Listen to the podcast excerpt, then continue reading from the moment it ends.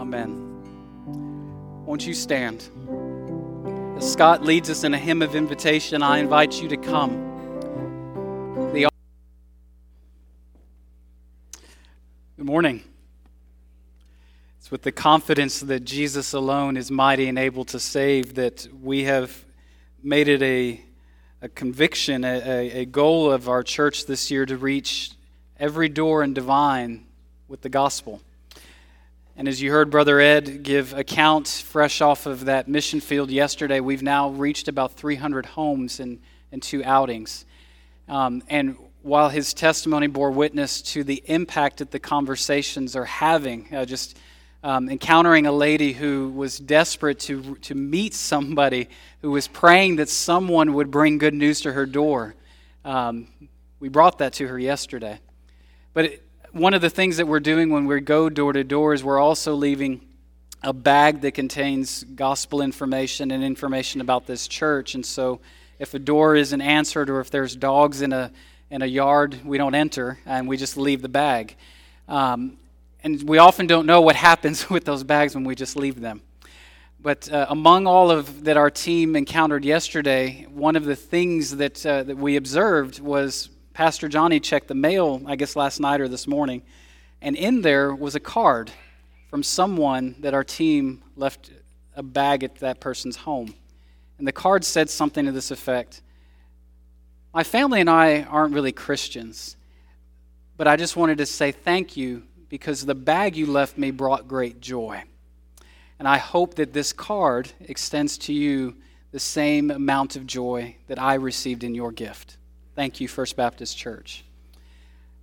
I don't know what God's going to do with this effort, but we ought to just celebrate the opportunity to take the joy of the gospel to Devine. And if you are not actively involved in this, know that there are many ways in which you can help us that include assembling these bags or even joining our prayer team for these endeavors. If that is even the remotest interests of yours, reach out to me or Brother Ed, whose face you saw at the beginning of the service, and we'd love to help you uh, get, uh, get plugged in. Uh, with that being said, I invite you to turn with me to Luke chapter 2. Um, we will be reading a very familiar text this morning. We'll begin in verse 1 and we will read through verse 20. The Word of God, beginning in verse 1, says, in those days, a decree went out from Caesar Augustus that all the world should be registered. This was the first registration when Quirinius was governor of Syria. And all went to be registered, each to his own town. And Joseph also went up from Galilee, from the town of Nazareth, to Judea, to the city of David, which is called Bethlehem, because he was of the house and lineage of David, to be registered with Mary, his betrothed who was with child. And while they were there, the time came for her to give birth. And she gave birth to her firstborn son, and wrapped him in swaddling cloths, and laid him in a manger, because there was no place for them in the inn. And in the same region there were shepherds out in the field, keeping watch over their flock by night. And an angel of the Lord appeared to them, and the glory of the Lord shone around them they were filled with great fear. And the angel said to them, Fear not, for behold, I bring you good news of great joy that will be for all the people. For unto you is born this day in the city of David a Savior, who is Christ the Lord. And this will be a sign for you.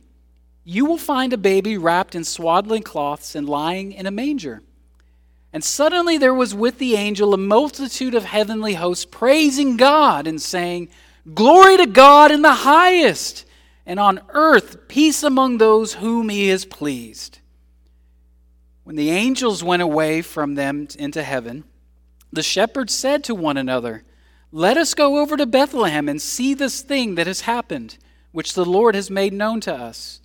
And they went with haste and found Mary and Joseph and the baby lying in a manger. And when they saw it, they made known the saying that had been told them concerning this child. And all who heard it wondered at what the shepherds told them. But Mary treasured up all these things, pondering them in her heart.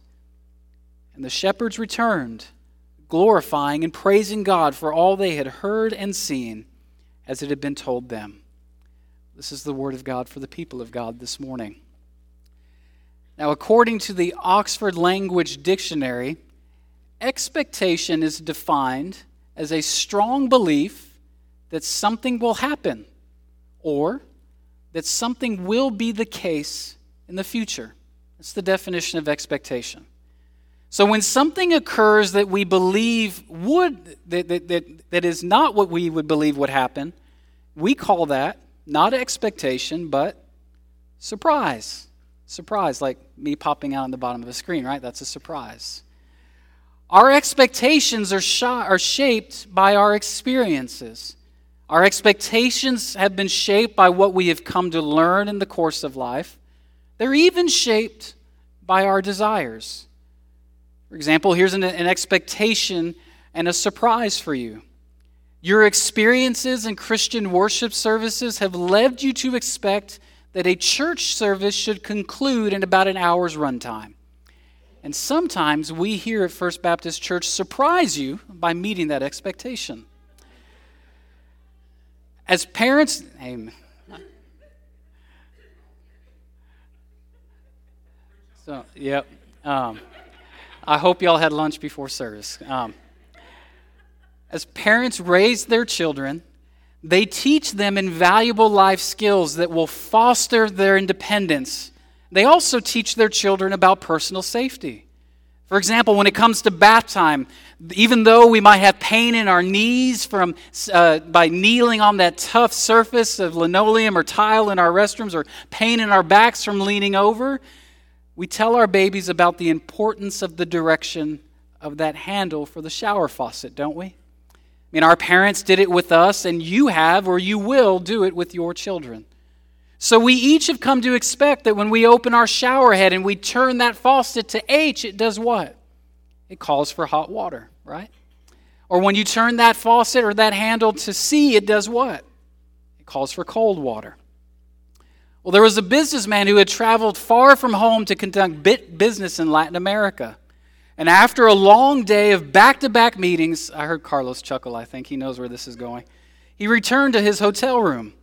He refused to eat dinner until he had a long hot shower to ease the tension that he carried from a long day's worth of negotiations. And as soon as he returned to his room, he turned the, the shower handle to H, thinking he was going to let the water warm up while he picked out his evening's wardrobe for dinner. And then he jumped in the shower. And to his surprise, it was ice cold. It was that day that that businessman learned that English is not the universal language for plumbing. In fact, that in Spanish, H stands for helado, which calls for cold water, and C stands for caliente, which calls for hot water. Expectations and surprises. See, surprises like that, they're pretty funny to every one of us that don't jump into a shower expecting hot water and instead get an Arctic plunge, right? And sometimes surprises aren't so dramatic. Maybe it maybe just maybe it strikes you as odd that we're 2 days away from Valentine's Day and we're looking at a text in the Bible that you filed away as just Christmas material. And sometimes, to our surprise, church services or messages or even life stories, well, they don't turn out the way that we expect them to. Know, some time ago, there was a baby boy who was born into the Lane family. The father of the Lane family was named Jim, and he had the honor of naming his first son. Jim Lane named his son, his baby boy, Winner. How could a young man fail to succeed with a name like Winner Lane, right? And several years passed, and the Lanes had another son, and for unknown reasons, Jim named his second son Loser. How tragic to doom the boy's future prospects with a name like Loser, right? How many counseling sessions might it have taken to undo a name like Loser Lane? Of course, all the family's friends thought that they knew how the two boys' lives would unfold, but contrary to all expectations, Loser Lane succeeded. He graduated from college and he later became a sergeant with the New York Police Department, bearing shield number 2762. In fact, these days, no one even feels comfortable to call him by his given first name of loser. All his friends, all his family refer to him simply as Lou. Now, his brother Winner Lane, the story is completely different. In fact, for Winner Lane, he's the sheer of his criminal record. He's better known these days as inmate number OOR2AQ7 after nearly three dozen arrests for burglary and domestic violence and trespassing and resisting arrest, among all the other forms of mayhem he's conducted. Sometimes things are not how they first seem. Sometimes things are not what we expected. And I want, to, I want to invite us to wrestle with this passage through this lens of expectation and surprise. In other words, we're going to investigate this passage from what we might have expected or what the original audience to whom read Luke's gospel might have expected. And I want us to be surprised by how our Lord's birth overwhelms those expectations with divine surprise.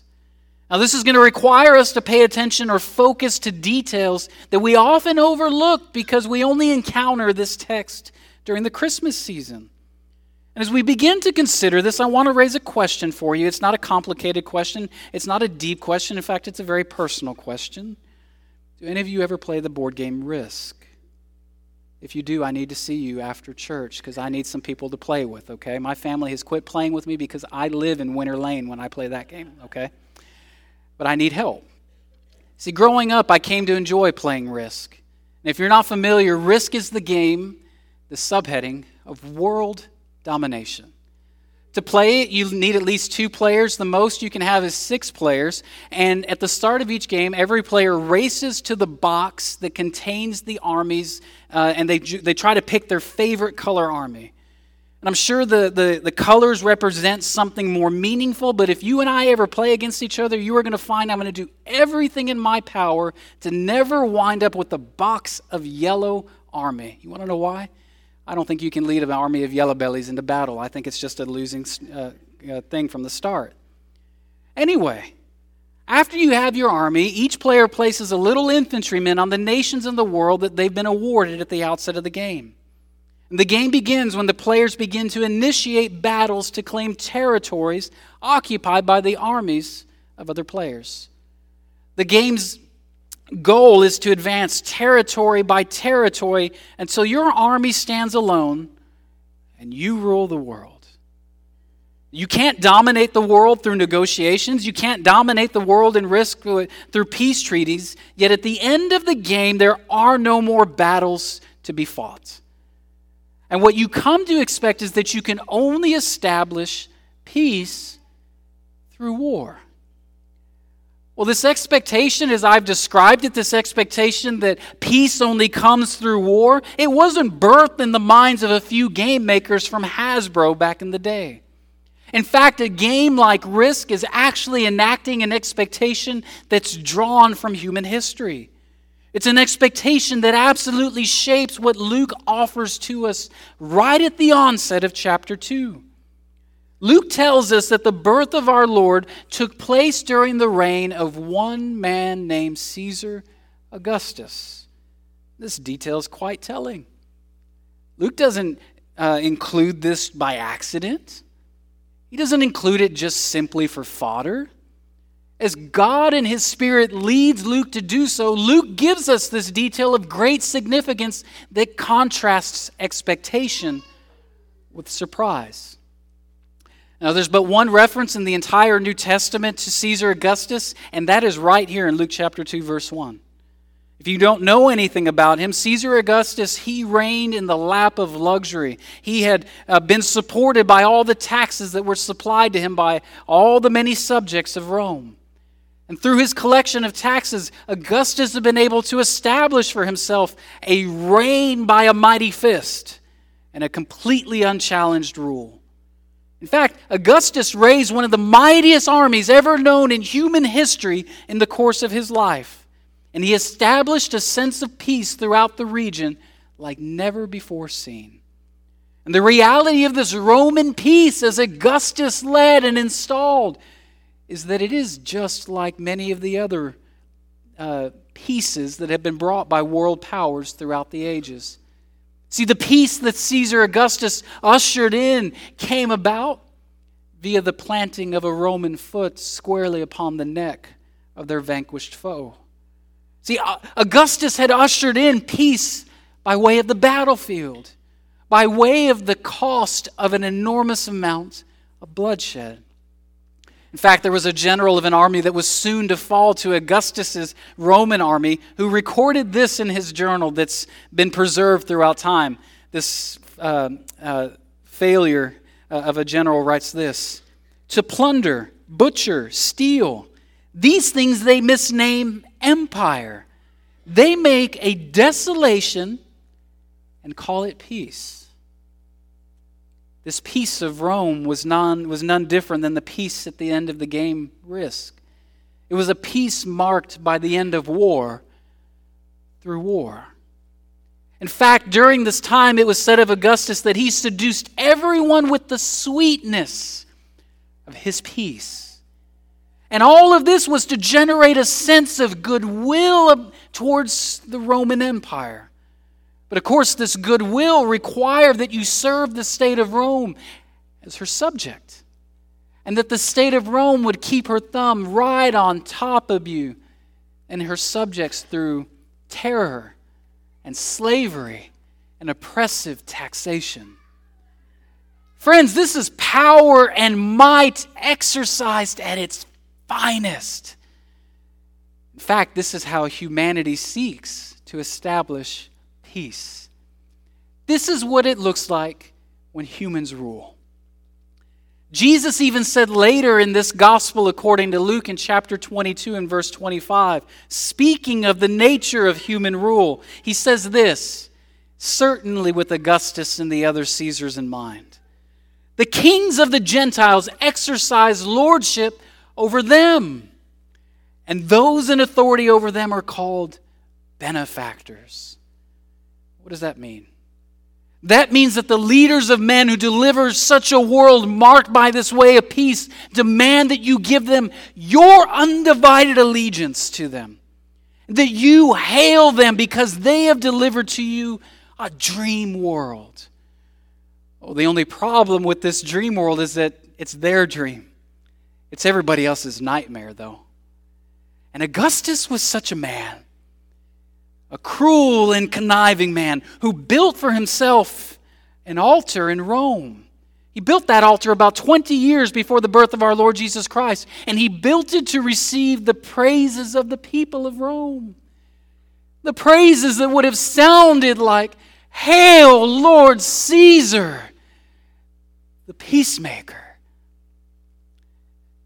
Augustus established himself as a god and he demanded that the subjects of the known world worship him.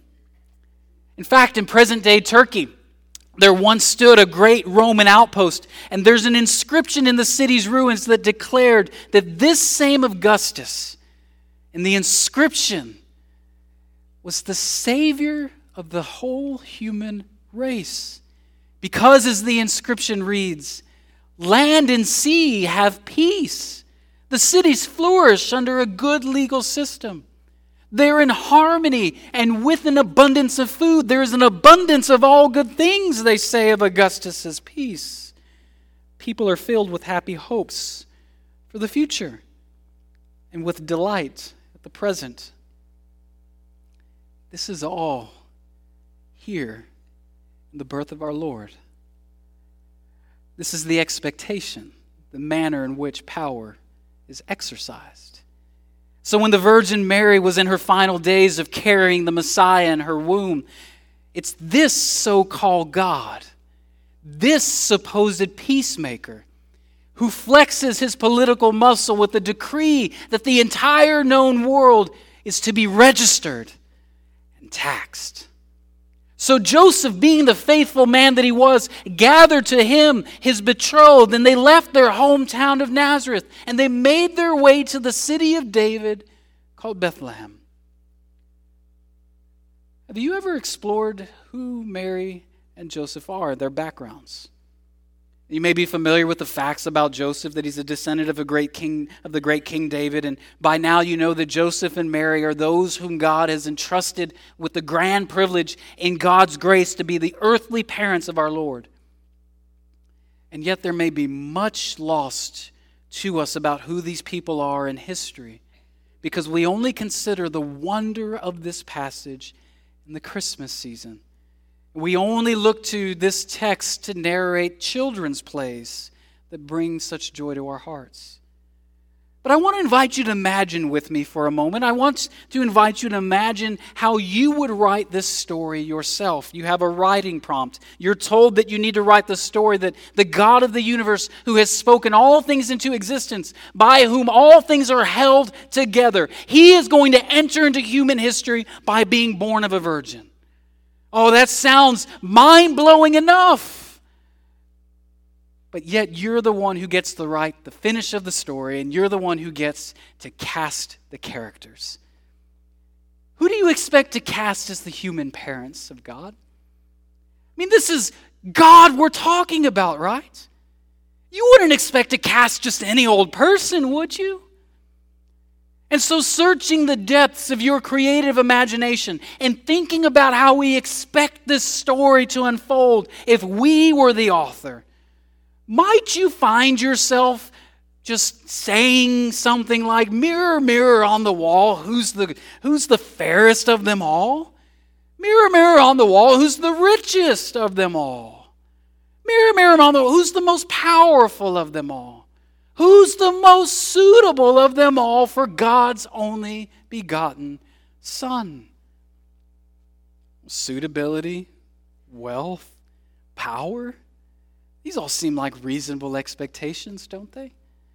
This is the King of Kings we're talking about, right? Would you ever fathom entrusting the care of the God man to those who lived beneath not just the upper class, but beneath the middle class of society? You'd be shocked to know that in God's providence, God willed that Jesus be born to a couple who lived in absolute poverty. Who, as we'll see next week, when they were pre- uh, presenting Jesus in the temple as prescribed by the law of Moses, this couple could only provide the bare minimum sacrifice. Mary and Joseph weren't elites in the world. As far as the world's concerned, they're bottom rung of the ladder. Would you ever imagine setting the story of the God of the universe entering human history as anything as uh, other than absolutely free and independent? Jesus is born to parents who are subjects of an unholy pagan nation and uh, that limited the free expression and limited the pride of being a Jew. All the while that Roman nation exploited her subjects through these taxes. And only a story that is as ludicrous as those that are starred by Chevy Chase would even consider loading up a woman in the final weeks of her pregnancy to go take a trip. Yet, to our surprise, as, as Mary carried the Christ in her room, the Father's only begotten Son is carried a hundred miles from Nazareth of Galilee to, to Bethlehem. Oh, and on that road, you better believe there's no cushioned suspension to her ride. There's no comfort of home like what any woman would desire to surround her. We're, in fact, we're not even told anything about Mary's family, so we have to assume there's none of the support that any woman may have desired to draw from being around them. And ladies, forget about epidurals. There ain't none of those things here. There is no cleanliness of a sterile delivery room in this story. And yet, they go to Bethlehem of Judea, much to our shock. And while in Bethlehem, Mary began to feel the birth pains come upon her. And forget about those comforts of home because, try as they may, they weren't even going to get to enjoy the comforts of the Bethlehem Inn. Our Christmas stories add more detail than the text allows, but we know this of the birth of the Christ child it was not a place of comfort. It was not a place of familiarity. It was not a place of notoriety to which the Lord of Lords and the King of Kings entered into human history. born into an age where, where kings of the world were exalted for their power and their might, which they wielded to crush and subdue others. Born into a world in which eh, the, the age in which the kings of the earth fleeced and broke all under their, war, their reign and rule. Into an age where men stepped upon other men to build themselves up this babe enters in the meekest and most humbling, humbling of settings, defying our expectations in every way. You're writing this story. How would you even expect to clothe the baby Christ? How would you expect to clothe the most powerful person in all of human history? If you could fathom it, what would you dress Jesus Christ in? I mean, in that manger lay power in the realest sense. In that manger lay all the creative might in the universe. In that manger lay the greatest and truest King of all. And he's wrapped in the garb available to the everyday man. I mean, imagine with me for a moment how grand and magnificent heaven's throne room must be. Imagine what it must have been like for the Christ to be in his throne room. Imagine what it must be like for the Son to, to have been in the midst of perfect harmony and perfect love with the Father and the Spirit in one. To hear the angelic host lift praise in their service to Him, knowing that He is the, the slain lamb before the foundation of the world. Can you imagine hearing heaven's host shouting their praises to Him? Surely, as we write this story, thinking about that heavenly host in heaven's throne room, that we would write into this story the same type of reception for King Jesus. We would write into it that reception that would, re- that would greet the Lamb of God, the Lamb born of man to take away the sins of the world, wouldn't we? Oh, yes, there are angels singing. We can read that. We can singing of God's glory, but they're singing not to the Son. They're announcing the arrival of, a, of the Savior to a group of shepherds to a group of men who otherwise held a job that is the lowest in regard in this age. It's these shepherds who receive the king. It's the, this dredge of society who's been in the fields without a shower, known to be covered in the muck and the blood and, the, and all of the nastiness of their flocks. These are the ones who would welcome and receive and praise the King of Kings. Oh, Mary and Joseph and these shepherds are the ones who that in the greatest of all is born to. The glory of the universe lay as a helpless baby, surrounded by all the muck that lines the bottom of his first throne on earth a feeding trough. Friends, this is the birth of the Messiah, the Savior, the Lord, born in Bethlehem the town of King David. And in the midst of all of this surprise that defies our expectation, this story is absolutely scandalous.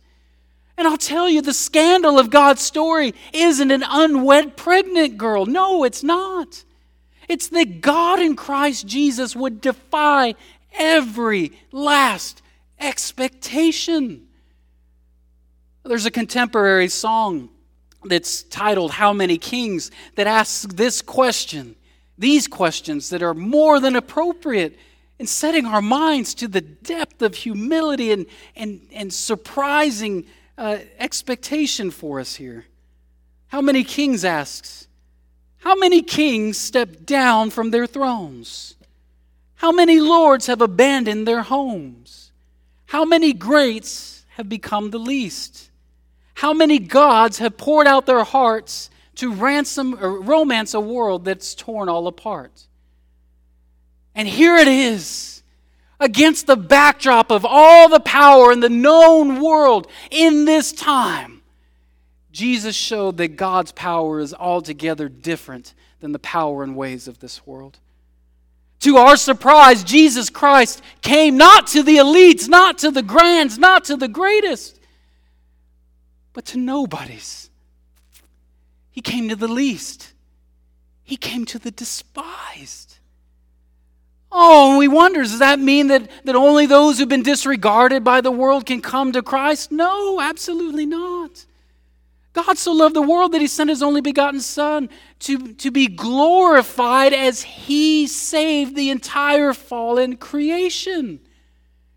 Yet, as you think about the scandal of this story and you meditate upon it in the days to come, I need you to know if you were to come to Christ, if you were to call upon his name unto salvation, if you were to commit yourself to Christian service, just as our Lord defies all our expectations in this type of surprising fashion, you and I, if we're to come to him, if we're to serve him, we have to respond to God's great example of humility by humbling ourselves. See, no one comes to faith in Christ regarding anything to be greater than Jesus. No one comes to faith in Christ by regarding anything to be richer than Jesus. No one comes to faith in Christ believing that there's anything more abundant and life giving than Jesus the Christ. Oh, you and I, we must abandon our all so that we can come to Him. And in our coming to Him, in the course of our abandon, in the course of our surrender, it's as if we too are nobodies. Because in reality, all that you are and all that you have are as filthy rags before the Lord. If we are to be reignited in our affections for Christ, we have to acknowledge the darkness of our condition. We have to just swim in the grace of God and be surprised by the hope of the gospel. And it's when we're powerless that God's power is made evident to us, it's made clear to us. The Lord tells the apostle Paul in 2 Corinthians chapter 12, "My power is made perfect in weakness." The surprise in the birth of our Lord is that in poverty and in pain and in weakness, even in the mundane things, God's power is made perfect. The Word has become flesh and moved into our neighborhood for the sake of all that comes with it. And if power is the ability to get things done, if power is the ability to change circumstances, to change your life, to change people outside this place, then this takes us to the heart of the Christian understanding of true and real power. It's not the power of Augustus. It's not the power of, of presidents today or kings today. No. It's the power of self sacrificial love. It's the power of serving others. See, there's nothing more powerful than this. I mean, consider the story of God's sacrifice. It doesn't end with this first throne of a manger. But the story of sacrificial love, it involves a scandalous, blood soaked throne that we know as a cross. Friends, that is self sacrificial love. Christ died for you, for your sin. Why? Because God loves you, He wants a relationship with you. And friends, only love can soften your hard heart. I can't beat it into you. I can't convince you, but I can tell you about God's love, and that is the only thing that is going to soften your heart to the gospel. Love can soften the most rigid of minds, it can, it can weaken the stoniest of souls. Love can do what naked force never can. When we are loved, we're then ready to be changed. When we're unloved, we dig in our heels and we refuse to budge. Love is the most powerful force in the world, and it is on the cross that we see the most dramatic and powerful and profound act of love. The love that God, the love of God that voluntarily took all human shame, took all human failure, took all human sin onto himself in the person of the Son. Friend, if you've grown stale in your walk with Christ, I invite you to consider all the beautiful surprises that envelop the birth of our Lord so that you might be captivated with the glorious gospel once more. And maybe your relationship with Christ, maybe right now you find yourself as in a relationship that is marked by suspicion or doubt. One where you wonder, could God love me could God forgive me? And maybe you tell yourself, you know, the world says I'm a nobody, that I'm the dredge of things, that I'm the least of things. And because of that, I have nothing to offer this Jesus of which you speak, Pastor Dan. Well, the good news is that you don't need to be anything, nor do you have to offer anything to Christ. Christ has already made himself nothing so that the world can be redeemed, so that you might be redeemed in God's grace through faith. Everyone can come to Christ. Everyone, anyone can come before the cross of our Lord and repent of their sin and confess Christ as Lord and Savior. If they come to that place of abandon, if they come to that place of surrender and they declare, looking upon their, their majestic and glorious Savior, Lord Jesus, all I have is you.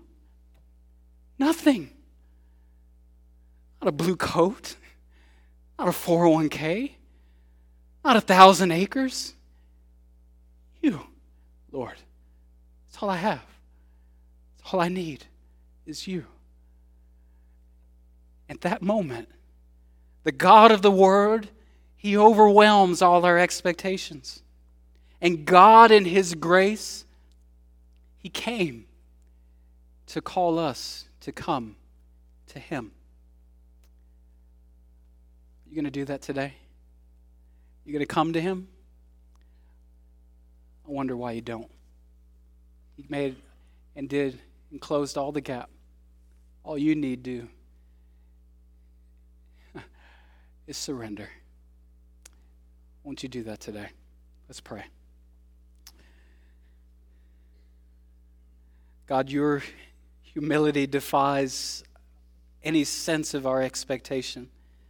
Or it, uh, in fact, it dumbfounds us how the creator of all things, who through your power and might has spoken all things into existence, you would abandon heaven's throne room and add to yourself humanity. That you, Jesus, wouldn't consider equality with God a thing to be grasped. That you would take the form of a servant to serve all of creation. That you would die a substitutionary death, taking upon yourself the sin of all creation.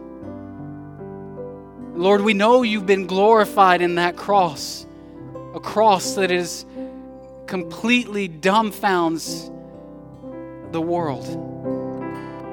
It shames the wise. But Lord, you have been gloriously raised to life once more. We come this morning as a people of your resurrection, celebrating you, praising you, giving thanks that this gospel didn't end with you in a manger in fact, it didn't end with you on a cross, but it ends with you ascended to the right hand of the Father. Return to your place of glory. And the story now has us waiting for you to return, O oh Lord. Until that day, Lord, may we proclaim this great gospel that seeks not the power of the world, but seeks for you to demonstrate your power amongst us. Lord, I pray that these kingdom seeds would be multiplied as you see fit. We pray this for your son's sake. Amen. Brother Scott will lead us in hymn invitation. As he does, I invite you to stand. How will you respond this morning? Is today what you expected? Did you expect to come and just hear about Jesus? Walk out unchanged? Would it be a surprise to you that right now the Spirit of the living God is calling you to call upon Christ into salvation? Walk into that surprise. Receive His salvation. If He's calling you to trust upon Christ, now's your time to come and make that known. If He's calling you to join this church in membership, now's your time to make that known. If there's something that you simply carry that you that you need to take before the Lord and leave in this place, the altar's open to you. I'd be happy to pray with you. Whatever it is, I invite you to come just as you are, as we're about to sing.